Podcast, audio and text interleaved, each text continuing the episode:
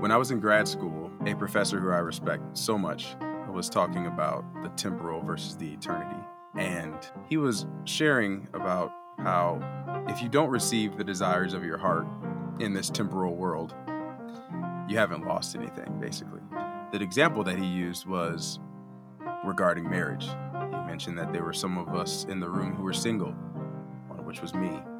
And so he shared that if, if you don't find your soulmate and then you die and uh, you are in eternity with Christ, you haven't lost anything. I think it's true, and I think it was a beautiful sentiment. And I will also say that I remember sitting in that seat thinking, it's really funny hearing that from a married person. Welcome back to Tesserae, where we explore the integrated Christian walk in light of the ways it has been dismantled. Well, it's been a stretch, hasn't it? I don't know about you, but the holidays, as great as they were, really messed up my routines and rhythms. And so I'm kind of glad to be back here on the recording track with you, Steve. This has uh, been something that I'm always enjoyed, and I'm glad to uh, get back into it. Part of the busyness, for me at least, was due to the strange, you know, normal but strange demands of pastoral ministry. Um, for example, two weeks ago, I had a funeral, and then with kind of whiplash, I did a wedding this past weekend. I went from helping a family process through some incredible, unfathomable grief to helping two individuals become a new family. It was kind of a wild swing, like so much of ministry. Now, here's the thing, Steve. With weddings, I'm not a huge fan of weddings. I don't love them. I've participated in more than my share of weddings over the years, mostly on the work end of things. We, uh, my wife and I used to shoot weddings uh, on the side. As a pastor, I've done lots of weddings. Um, and so weddings are a lot of work. But I've also watched enough marriages fall apart over the years that I've got a certain level of sobriety uh, about the celebration. And don't get me wrong, I'm thrilled for those who are entering into good marriages, especially people that I've been working with and walked with, and, and I know that they're in a healthy place. But marriage is tough, it is hard work. And incidentally, it's what we're talking about today. So, on this episode, we're going to be talking about marriage and singleness, why both are beautiful, why both can be terrible, and why Christians need to think very carefully about each. And for the purposes of this episode, when at least I speak of singleness, I'm talking kind of broadly. I'm talking about somebody who isn't married. So they could be dating, recording. Um, maybe they have nobody on the horizon. Maybe they're looking. Uh, maybe they're talking. Maybe they're not looking. Maybe they're single by choice or conviction or just haven't met the one. Basically, if you haven't said I do or aren't currently married, there is a sense in which you are still single. So I'm kind of keeping that label kind of broadly. And bro, we've both been single, but I haven't been married, so I can't wait to hear your perspective on this on this topic as a whole. I I suspect we're seeing some of the same things in the church on this topic, even if through different lenses. So I, I can't wait to jump in. Um, I will say I'm still a big fan of weddings. Uh, and if you attend a Christian, predominantly white institution like I did for much of my college career, you are going to attend a lot of marriages, a lot of weddings. Uh, it's just it's just the kind of rolls with it. Comes with the territory. I think there's a beauty in the genesis of the beginning of things, you know, and a community getting behind a couple's commitment to one another is is societally dope to me. Uh, so I, I enjoy those a lot. And for as many relationships as we have, as many romantic relationships as we have, I think we could use more marriages. Um, I also think there's something in the air at weddings for single people that's probably not as much there for married folks. People are there, they're looking good, whether they're in the wedding party or they're attending. You don't know who's going to be there. And apart from celebrating the couple, which is, of course, the main reason why we're there, one might even meet someone themselves. I so mean, weddings, it's an interesting element that's just it's just not in the cards for you, you know. So that being said, I've also witnessed some marriages struggle mightily and in some cases end, which is devastating to see. And mm-hmm. I suspect in and know it has to be even harder to live. Um, so before we but before we get into that, before we go too deep into our own experiences, even uh, talk to me broadly about marriage. Take that wherever you want to go. well, as the resident expert on marriage, yes, no, I I don't. You know, I mean, it, it is weird to talk about marriage in a podcast because there's uh, there are literally hundreds of books that have been written on marriage. There are conferences and seminars and um, eh, marriage counselors and everything. We it, it's not really something you can cover in a, in a short little podcast. The the 1st mm-hmm. premarital counseling I ever did um, was actually with um, the the guy I work with at Village. Um, he and his wife were getting married, and, and we had been married for something like maybe a year, maybe less. and and we sat down with them and did premarital counseling, and it was kind of a joke because we were also like, you know, uh, very aware of how young uh, we were. But hmm. there's a sense in which anytime we talk about marriage, we're talking about it in broad strokes. And yes, you you do learn and you do grow, but like uh, it, it it it's such a big such a big issue, and nobody really has the corner on it. Nobody has the market on it. But there are some things that we can we can definitely talk about. I think the first thing that is really important for us to understand is that marriage is, is really a good labor. It's a good work. And I use that intentionally because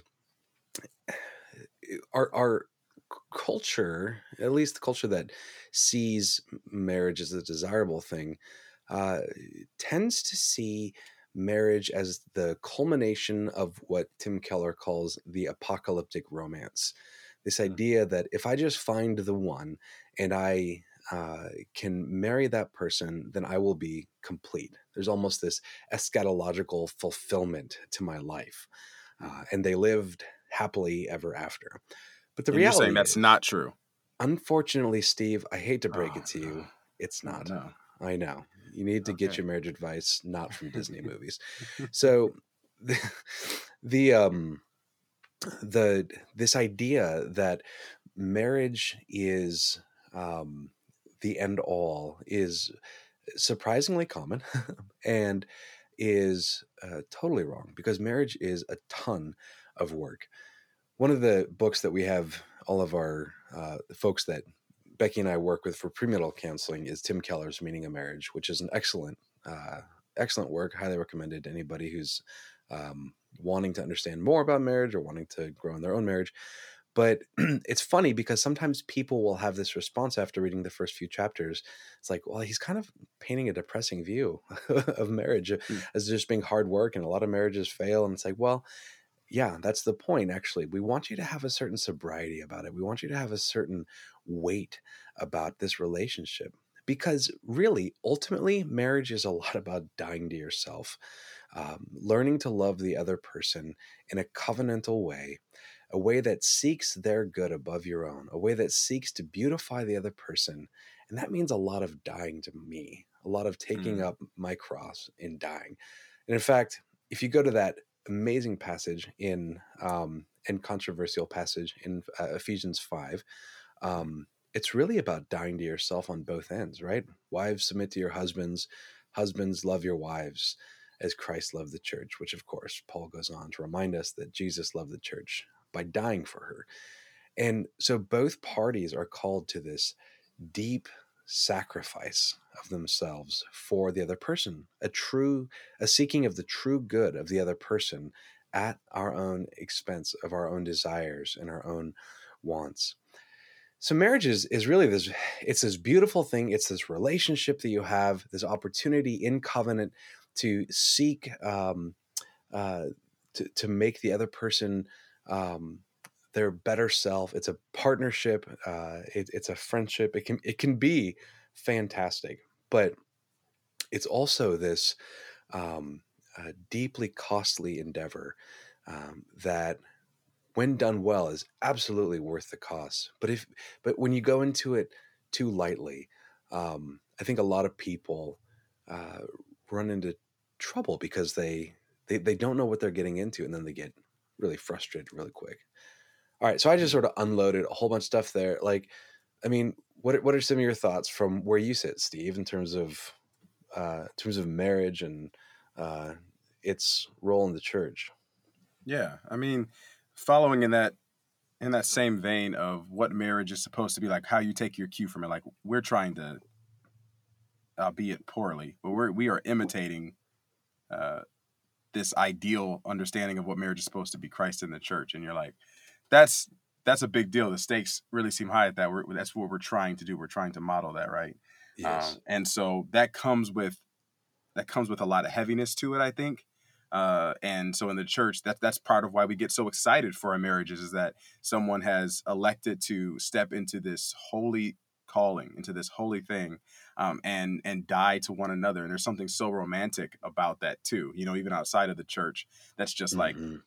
What what better love is like sacrificial ones you know hollywood is hollywood and countless books have picked up on that for years. It's like oh man usually in like a he died for her kind of way uh, but Mhm. uh, you will do anything for this person that you like literally love more than your own soul more than anything you could want for yourself. You want them to be well to be you know to be whole to be safe whatever. So in in that way it's it's so beautiful that it has probably just ascended in so many in so many of our minds and hearts. It's ascended as this like thing that it's supposed to be. And it's probably descended like just as quickly because we see so many failed marriages or we or we experience failed marriage whether our own or those of our parents or those in our family. And so we're like man it's not worth it or this pain is too great. Um, but it has this i think before getting to all the hard as you were talking it does kind of strike me as kind of beautiful. I think there's always beauty in contradictions. And so this kind of natural and unnatural you know like Mhm. eh, to come and die the invitation to to come and to die which is this christian invitation is Yeah. very unnatural right? Because we by nature we we preserve we self-preserve.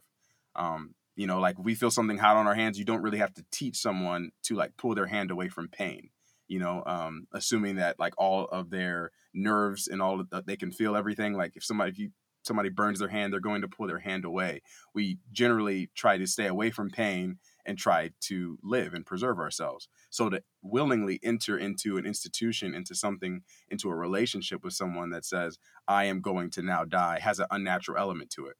But also has a very natural element to it. Into, um, uh, I think maybe we'll get into a little bit more when I talk to, when, we, when we engage with singleness a little bit more, is the desire to the, the sort of longing that we have you know the longing that we have to be in connection with others and to have intimate connections um, both emotionally and spiritually and physically with other people or with Mhm. another person and Mhm. so it has this sort of unnatural natural aspect to it that that i think can be very beautiful and that can be really confusing as somebody who's on the outside of marriage you know um, Yeah. so as somebody who's very pro marriage in in in, in the sense of um, seeing the beauty that it can be i wouldn't say that i'm I'm I have rose colored glasses when it comes to marriage. Um, I think that, as we mentioned at the top, like we both have experienced uh, seeing like marriages fail or go through really a lot of difficulties. Mhm. Where I'm sitting, where I'm like, I, I I- I'm interested in stepping into that space, not because I have this idealized view of it anymore,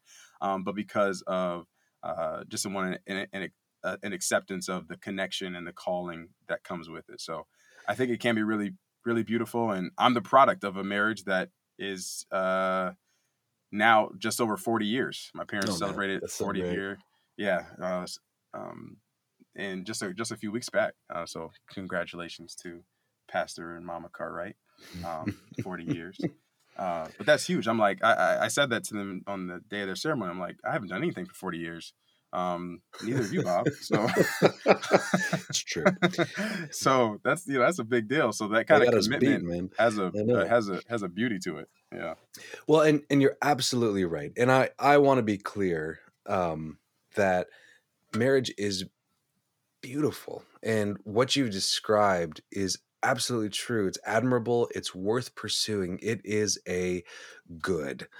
Um, and I, I, I- take seriously. I, I don't know if Genesis two was talking so much about um, marriage in the individual sense as much as a general creaturely sense. I Mhm. like you know it's not good for man to be alone. I, I don't Right. think that it necessarily means that an unmarried person is not good. Like I I, don't Mhm. think that's what God was saying. I think he's saying like man needed woman, which means that women are critical to the goodness of creation and so on and so forth. But the point is is that like um Moses bakes into the, the the telling of the creation story that a man will leave his mother and father and cling to his wife and like there there is a goodness a creation good about that Mhm. that we want to absolutely acknowledge and then as i think you pointed out paul says that it's an image of christ and the church so it's this mystery that we absolutely should treasure and seek and i wouldn't trade my marriage for the world i love my wife becky is fantastic and i love our relationship we have such a good relationship um so I, but I I do tend to open with like okay but here's all the hard stuff because just, you know i'm like don't don't step into this without knowing what you're getting into because if you're not mm-hmm. prepared to steward this treasure my goodness just stay away from it. You're not you don't there's the the the potential for pain is so much if you treat it lightly. And and really when you we're all inherently selfish right? And so if if we're not prepared to die to ourselves, to love somebody sacrificially. Um, we we've all seen this, right? We've all seen marriages turn into um, these uh, legally binding relationships that are locked into self-indulgent hostility. We've we've all seen um, relationships that have these toxic cycles of abuse or of neglect. Um, we've we've seen marriages that are formalities only, you know, just in it for the mm. kids, and there's no actual relationship um, between um, the, the husband and wife, and and those are tragedies. So as we think about marriage, we need we really need the full weight of it, both the glory and the the sober realization of, of what we're dealing with. Yeah, I so I, I couldn't agree more. I couldn't agree so, more. And I, I was gonna say, I think uh, there's also a little bit of a like everybody's made mistakes that they feel like themselves. You know, they're they're like, ah, I wish I had done that better, and so now I'm kind of like paying the price for that. I think there's a an idea from a single perspective, or can be like, I can do. I, basically, I can do bad all by myself. Like, if I don't want to necessarily get someone else's heart or life on the line if I'm not ready mm-hmm. to step into that, you know. So, because now it comes with, I I haven't felt this from a married perspective, but definitely in like okay, I like somebody and somebody likes me. And so we're kind of talking in that negotiating phase, if you will.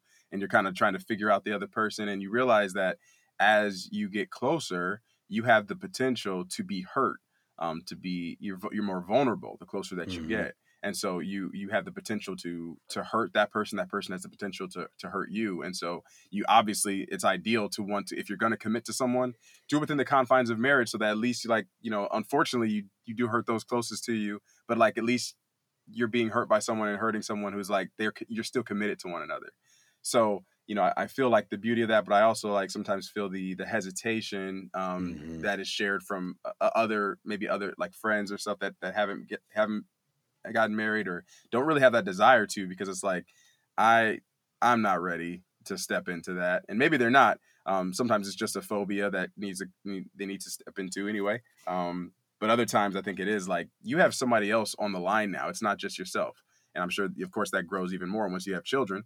Um, if you you know if you have children, and so uh, I, I, think that's that's a piece that at least needs to be at least needs to be discussed. I don't think it it, it should be a a reason why you wouldn't get married. Um, but when trying to think about marriage, it is like it's it should be making you more selfless. You know, I think that was probably the primary thing I heard about marriage, as especially as like a uh, kind of growing up as a guy and and hearing more about marriage probably from my dad than I than I would hear about it from my mom maybe. And so you're talking about mm-hmm. like what a man needs and how a man needs to do this, and so um, there is this just self-sacrificing aspect to stepping into marriage. Like yes, there's going to be all these mm-hmm. beautiful good things, but like get ready to die, you know, and um, get and, and die daily. Die. Yep. Yeah. So, yeah. So it's interesting in First Corinthians seven. Paul talks about you know I wish that all were like me, but mm-hmm. um, but then he says each one has a gift, and and it seems to me that he's referring to both marriage and singleness, right? That marriage is a gift, singleness is a gift. We often hone in on the singleness as a gift piece as sort of this like um we're going to talk about in a second. Um, but but almost like, well, you know, some people are just called to be single, and so maybe you know, consolation prize. But I think really, um, both are true. That both require divine sustenance and power mm-hmm. to do, mm-hmm. and um, without without God at the center empowering us, then like we're toast, no matter where we are in life. But let's let's use that to pivot because we also want to talk about about singleness, right? And mm-hmm. um, evangelical subculture tends to weight really heavy on marriage. Like that's what you do. You just get married. So let's talk about the other side, Steve. What um, what do we need to know about singleness and how how maybe are we are we thinking about it well, not well? Yeah, I mean, I, I think you hit on the head uh, when you when you kind of refer to it as a gift coming out of First Corinthians seven. I think I think of it similarly, uh, and that's just not the norm as much. Um, and talking about marriage as an institution uh, in the church, in in society, and as we've been at the start of this podcast, we see it as this holy thing, a good thing. Um, has that emphasis unknowingly, maybe unintentionally at times, disfigured our outlook on singleness? And I wouldn't be asking if I thought that the answer to that question was no. Hmm. So, how should we look at being single? It must be more than this. It has singleness has to be more than this like unfortunate uh, foray or hallway or sketchy waiting room that we sit in while we wait to say I do. Um, mm-hmm. It has to. there has to be more going on, mm-hmm. more going on than that. And so I, I, think seeing it as as a gift um, that uh, that we as individuals have been given, I think, within the church, but also that the church collectively has been given because of the different uh, the different abilities that the married and the single both bring. I think is is beautiful. Um, and so th- there's there's so many thoughts I think that I have there. I think yeah. Can you unpack that for me a little bit? Like the the difference. You, so you said it's like a individual gift, like for the for the individual, but also a gift for the church. Talk about the distinction for me. For mm, a minute. Okay. Yeah. So I, I'm thinking like I, I I mean, we've we've probably on talked about here on, on, this podcast enough, like the balance of the of the collective and the individual. But when I think about it, for me, I've learned so much in my life from being in a, a, a state of singleness. I've mm learned about myself. I've learned about um, I've learned about others and how I wish to treat them and how I wish to be treated in mm. platonic and non-platonic settings. Um, I have uh, I have grown closer to God by learning not to um, like how do I want to step into this potential relationship, you know, or how do how do I, I want to talk to this person, or this person might be interested in me. How how just answering those early early questions. It's easy to just make it about yourself, but I feel like over over the years of um, trying to figure things out and understand this in, in this in this season has felt like very sanctifying. You know, has felt like okay, I, I have room here. I even have like time in a unique way. Whereas I was talking about, I'm not necessarily uh, I'm not going to hurt somebody else in that this is for my own development, but I feel like I'm growing closer to the Lord. I don't have these other impediments at times, or uh, I, have, I, have, a certain amount of time that I'm available, um, or I just feel like it's been beneficial for me. I think it's been a part of, and of course, if I had gotten married in my, you know, say early 20s, uh, then I would have been formed by that in unique ways. I don't know in what ways I'd be similar or different, but I, I think that has that individual piece. And then as a gift to the church, I think that there there are practical and and and spiritual ways in which singles step into uh, supporting the church. You know, it helps the church sort of remember not to glorify marriage. That this person that's in front of you, they are not just a candidate for your singles ministry. They're not just supposed to be doing all of the cleanup or the setup before and after service for a church event because they don't have kids or a husband or wife waiting at home. Oh, um, they are, they are, they are more than that, and I've definitely felt that, and I and I know, right. I know for a fact, I know that um, that there are other single Christians who have felt that, where it's like, well, of course, I'm being asked to do this in the church because, you know, they're not going to ask they're not going to ask this person who has to get home to their spouse or has to get home to their kids and there's a practical aspect to that that makes sense you know and i'd be like okay i'm down like i'll, I'll roll with it but there has to be more that's and if we don't see it as more then it, it again contributes to that that what that unfortunate state that you're waiting in. Like, hey, yeah, we're asking you to be here late or we're asking you to get here early, but don't worry, when you get married, you won't have to do it anymore. You're like, what? it has to be more than that. So I, that's what I mean. Like practically, even a gift to the church. Yeah. So it, and then spiritually, it helps it. That's good. It helps the church see it better. That's good. Okay, so to drive home like this this point about how the church needs both and how you you, you need this balance set set here. Uh, there's this book that I've um, read excerpts from that I got from a, a coworker a few years ago here at the college um, by Lisa Graham McMinn, and her book is called "Sexuality and Holy Longing: Embracing Intimacy in a Broken World." And there are so many good, so many good pieces that uh, really encouraged me when I first was kind of like poking around in here. Um, but in trying to understand like what both parties kind of bring in a way, uh, there's an excerpt that I wanted to read, um, and it's in her third chapter called "Sleeping Alone" on sexuality and singleness, um, and she writes. On the one hand, God's love, as depicted in marriage, shows an exclusive love of a husband and wife, the beauty of difference and similarity coming together in one flesh. Faithfulness and the welcoming and nurturing of children born of their parents' sexual union teach us about God as lover and life giver. On the other hand, singles reflect the inclusive love of God, a love for everyone. Married people cannot reflect God's inclusive and open love as fully. God's love is at once exclusive, we are commanded to worship no other gods, and inclusive. God loves and wills that all would be saved. In the freedom singles have to love others freely and openly, they reflect their expansive, universal love of God. They reflect a God who is unencumbered and free in expressions of love that can be given to all without a sense of betrayal or infidelity. End quote. Hmm.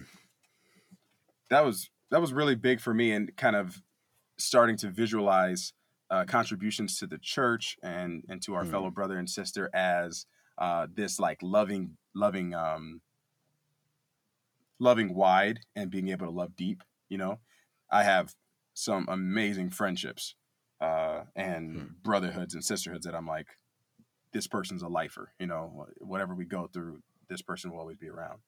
So I have depth for sure, but like, it is true that there is a a depth that I can't experience with somebody outside like outside of marriage you know that somebody within a marriage I think can can explore can understand um, yeah. both mentally emotionally physically all of those things so you need both you know if we only had like if we pretty much only had married couples like we would have people left really out on the wayside um, and then uh, same goes if you were go the opposite you'd be like well I just don't feel like you're getting to the core of who I am or you're really getting to know me or caring for me in a different way because you have so many relationships. So that balance is of needing both. Um, I've seen, and this book kind of helped drive that home. And I remember the first time I really felt it was in college. We had this crew, uh, this basketball crew. Um, shout out to Team Hallelujah, and we used to we used to play from like 10 p.m. to like 12 or 1 a.m sometimes security would kind of you know look the other way while we'd be playing, or they'd like say you know like lock up when you get done. Um, nice. I won't name any names. Uh, so we would be in there, we'd be hooping, and we'd see each other during the day, and we'd be like, "Yo, are we hooping? We hooping? We doing this?" And we'd get together and we'd hoop. And had uh, a friend of ours who used to like come sometimes. He wasn't as regular, but he and then uh, he wouldn't come as often. And then he got married, and we used to joke we were joking like leading up to the marriage like bro your life's about to change. Like we're excited for him you know we're we're talking him up and stuff. And you know we're gonna miss you at basketball all this kind of stuff. We he he, he tied the knot. I literally never played ball with him again. Like literally. I, he's he's my brother. I love him to death. But like that part of that that sort of randomness and not belonging to somebody yeah. it just changes you know and yeah. so i remember being like dang man like they got him. He's out the game, you know, literally. But um, you know, he's not going to trade it. He's got a beautiful marriage. They got beautiful kids now. Um, you know, that there's not something that you trade, but you, you realize it's just it's different now. You know, so yeah. it's those seasonal differences, and you need both though.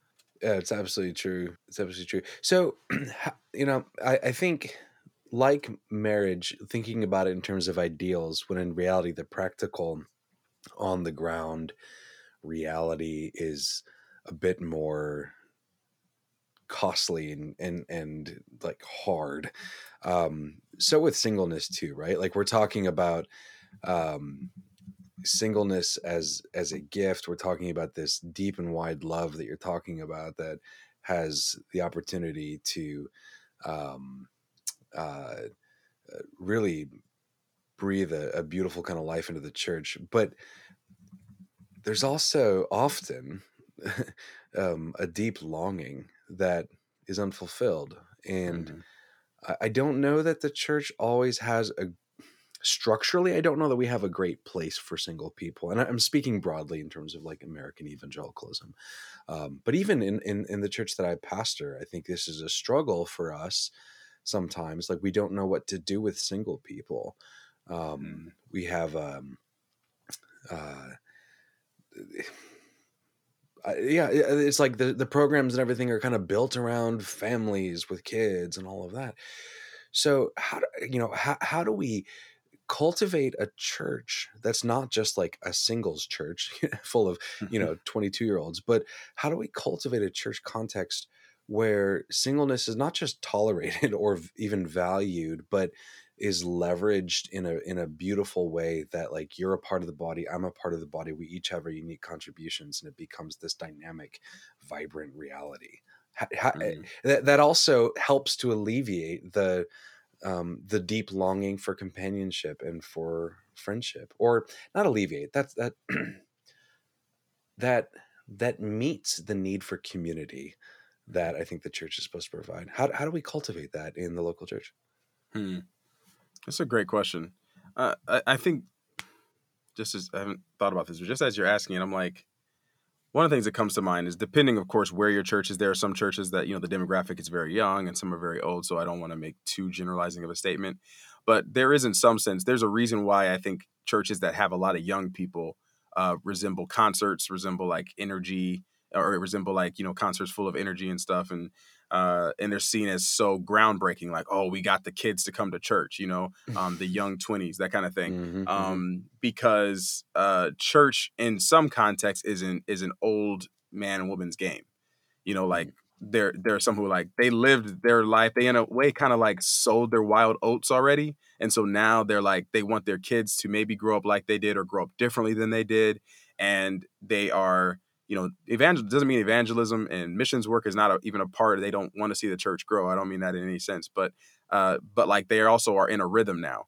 You know, like okay, maybe I got my traveling out of the way. Maybe I got my past relationships out of the way. Now I'm settled down. I'm committed.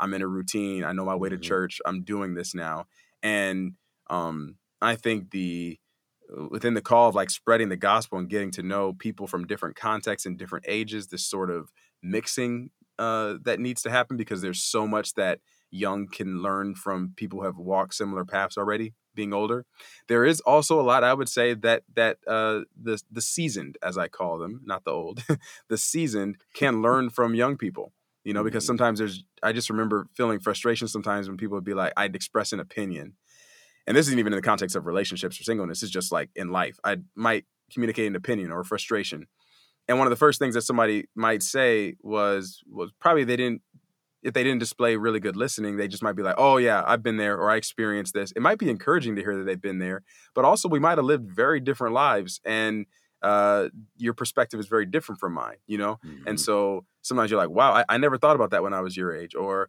um, or not even just always trying to do the intergenerational thing but just literally to be in community. I know as you get older as or when you encounter someone younger you know you're thinking about and worried about different things often and that is definitely a, a, generational gap that can exist.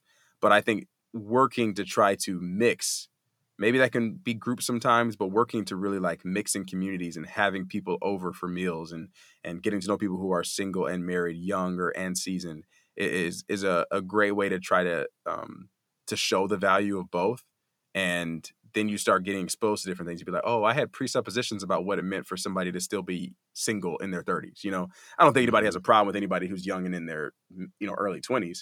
Um, you know, it's like, hey, you met anybody yet? And so at, at this stage of my life, it's still a lot of the same questions. Doesn't really bother me. But like, I definitely, I will say this, I definitely, um, I definitely value I can I can live with it, but I I'm not a huge fan of like the third wheel who is the third wheel like sort of dynamic that can exist. Right. And there are couples that sometimes just unknowingly like pull you into that. Now they don't mean that they don't mean to do that at all. They care about you. They want to like welcome you, but sometimes they're just like they're living as one functionally. And so when you come around, you're like you don't have someone who's also one with you. So so it becomes a little bit like okay, this is three's a crowd, or this would be a party even if I wasn't here. So I think y'all are good.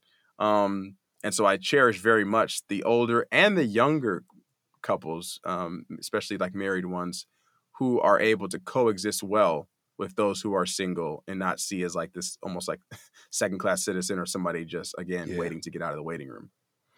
Well, and on the other side of it, I think that mingling, that mixing generationally or in terms of marital status is so important. Um, and something I really appreciate I appreciated about you getting to know you um, early on is that you seem genuinely interested in my and Becky's lives, which sounds Oh yeah. maybe kind of weird, but like, um, and maybe this is more because of our our role in ministry, where you're kind of like you're giving out, you're trying to like make other people feel welcome. I I don't know, but um, you were like, tell me about marriage, and we're like, oh, um, cool, you know, and it yeah, yeah, yeah. it, it was this like valuing of of who we of, of where we were and that just felt very uh rare but i really appreciated it and it it opened up um i think a mutuality that um could have been kind of hindered otherwise so i i think there's there's really also something valuable in in single folks like choosing to enter into some of those relationships and then of course obviously like married folks have to actually open their lives up to be not create these awkward situations of being third wheels and all that um but when when both parties are seeking each other it can really create this i think beautiful um uh kind of yeah in, in- intermixing of, of experiences that can can be really helpful Yeah, yeah, I agree. And there's there's a lot of life happening. So I love to get there, but like that wasn't like the the genesis of our like getting to know one another, right? So we we knew each other a little bit and then, you know, kind of, you know, we're talking a little bit, we meet up periodically and then you guys invited me over for dinner. And then so I'm just like living life with y'all, you know, and so there was never like a third wheel feeling. So and and I think it so then practically I knew I after talking with and getting to know you guys a bit more, I knew that I wanted to ask because you guys were also in a in an interesting space where, like I just mentioned, um, my parents have been married for 40 years now. Um, I don't have as many examples of like peers and friends who were like uh, maybe just have like a few years on me, but have been married for a time, and so that's a different season of marriage having young kids versus like you know my parents who I get so much advice, life, and guidance and ministry and love from. Um, but all of us are grown you know and so having this different perspective in somebody but not feeling like hey i'm single so i need your advice in order to function. I never felt like that. So yeah also I, I would dear listener That i want you to great. notice that steve just acknowledged that my wife and i are much older than him. Much older. I thought i said a little. Someone with your range of experience in life. You guys have clearly been through so much. Yeah. You- I mean, come Uh, on, man. You you've seen the Ten Commandments, right? You you do have a beard that suggests that someone came from the burning bush, Look. like when Moses' appearance was changed. So let's come on, let's be fair. oh my gosh. So, you know, both are critical. Um, I think marriage has obviously very profound um, significance. It's a beautiful thing that God made.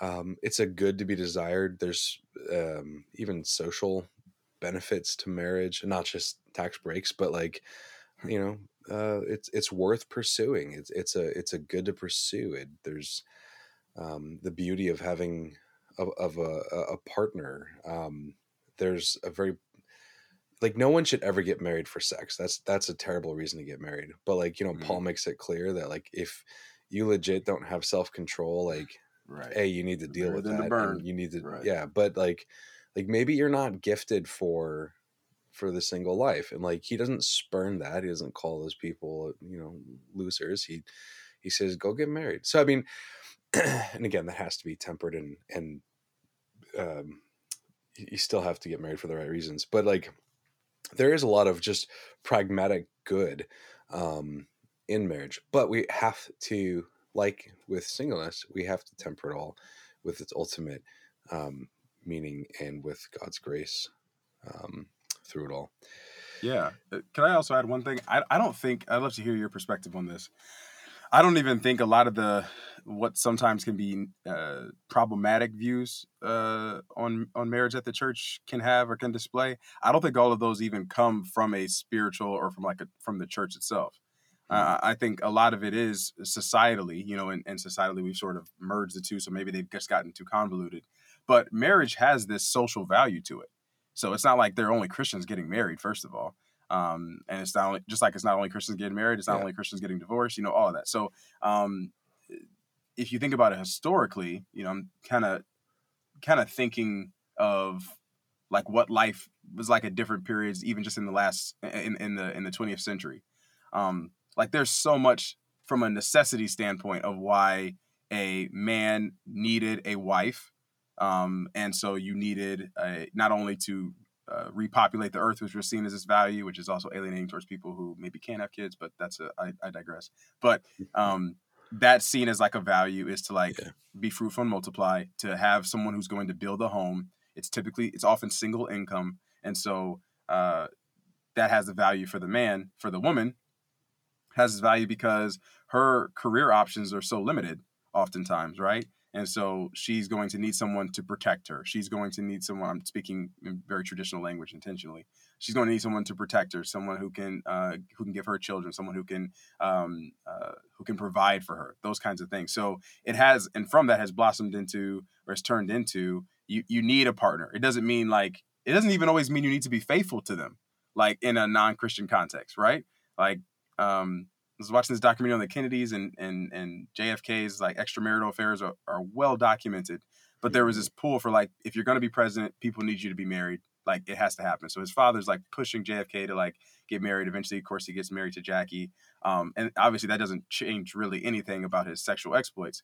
But um, it's just understood that that's what you need, and so it has that yeah, it has that value to it. If you're in the hospital, you need someone who's going to make decisions on your behalf, someone who has access to your medical records. It's a mm-hmm. safety net in a way uh, that has changed, but also has kind of stayed the same. So I think that it's just like a good thing. Like, go ahead now. You done sold your wild oats now, boy. Like, it's time to go off and get married. It's time to time to grow up and do it now. Everybody's got to do it. You may not love it, but you got to do it. it. It has that societal value too.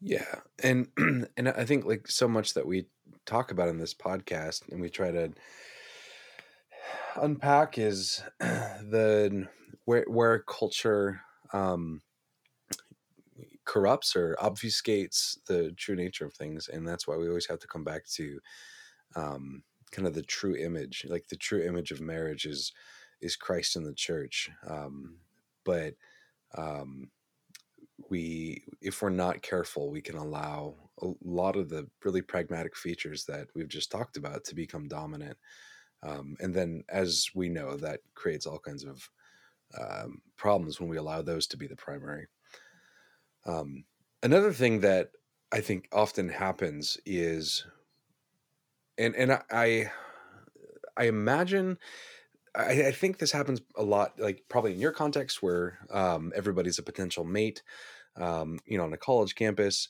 Um, but I, I, think it also has far-ranging effects where we we don't really know how to see members of the opposite sex. So this kind of brings the two together, um, the idea of, of marriage and singleness together. But like we we frequently, I think people struggle to see members of the opposite sex outside of romantic um, categories, which creates real problems for singleness. And I think this comes back to something you said. You know, have you met somebody yet? Like, there's always this expectation of like, have you, you know, have you found a woman yet, Steve? And um, that's you. You're not treating every human being like a potential mate. Like, it, it, as we're mm-hmm. thinking about a healthy vision of singleness, we're talking about what does it mean to be brothers and sisters in Christ? What does it mean to see the Imago Dei and to treasure people as people and to love them yes. well. And the same thing is true in marriage. Like this is a piece that often gets overlooked, but like if I train myself to see other people of the or to, to as a man to see women as potential mates and then now that I'm married, I can't see them as potential mates. I don't know how to talk to mm-hmm. women. I don't know how to interact mm-hmm. with women. I don't know how to value women. Mm-hmm. And um, it will affect how I view my own uh, my own spouse because I've just mm. trained to see that person as uh, as a relationship or as an object or as a, um, a person who provides sexual fulfillment or whatever. So we we really need to do some. I I think there needs to be more systemic work done in terms of just how we see our humanity um, and our uh, identity together in Christ to allow us to really be able to just see one another well. Um, and I don't know that there's like an answer, a way to fix this, but I, I, do think this is an area the church, the evangelical subculture, at least needs quite a bit of growth in. I don't know. What What are your thoughts on that? I couldn't agree more. Uh, I, wow, I, I, I, I, yes to all of that. um, I mean, seriously, I'm, I'm like, as you're talking, I'm like, yep, no, okay, I could add that. Nope, you said that too. Like, no, it's it's so true. And as guys, of course, we're sharing from um, from a male's perspective, and so I'm Right, sure there, right. there there are you know there's a um, not just like a counter, but there's a you know from a woman's perspective might look at it differently and how how maybe they do that to men, but from yeah, from a man's perspective, I do think I, I see that often. You know, you get, you get to see a lot of relationships, beginning and ending of relationships, and everywhere in between when you work at a college. But like, uh, um, I, I do think that that that sort of you have this value, and this value is as my potential wife. And then the moment that you're not that, maybe you like somebody else, or maybe you broke my heart, or um, uh, it just didn't work out for whatever reason or or or somebody else. Now the lord has told me that somebody else is my wife. And so now i'm going to go and pers- pursue them. You know i think with that comes just like this sort of bouncing around and um, you are you know uh, i remember a i was in college when i like uh, when i heard this l- lyric by lecrae that really i wouldn't say like changed my life but like really gave words to how i was feeling about like how i wanted to interact with women in college. And um and it was it went something like uh give life love the wife like you love the church without seeing how many hearts i can break first. And Hmm. um and i remember feeling that because i'm like when you're in college you know you can easily start feeling yourself. It's it, first of all it's not that hard to like you have a bunch of 18 to 22 year olds as the primary demographic like it's not hard to have you know somebody thinks they like somebody or this person finds this person really attractive. That's not uncommon you know? But like how you get to know someone and how you and what they are to you you can get to know someone on a deeper level and that might be completely platonic. You know you might have a crush on somebody who doesn't reciprocate. Um, that doesn't mean that they necessarily led you on or did anything wrong.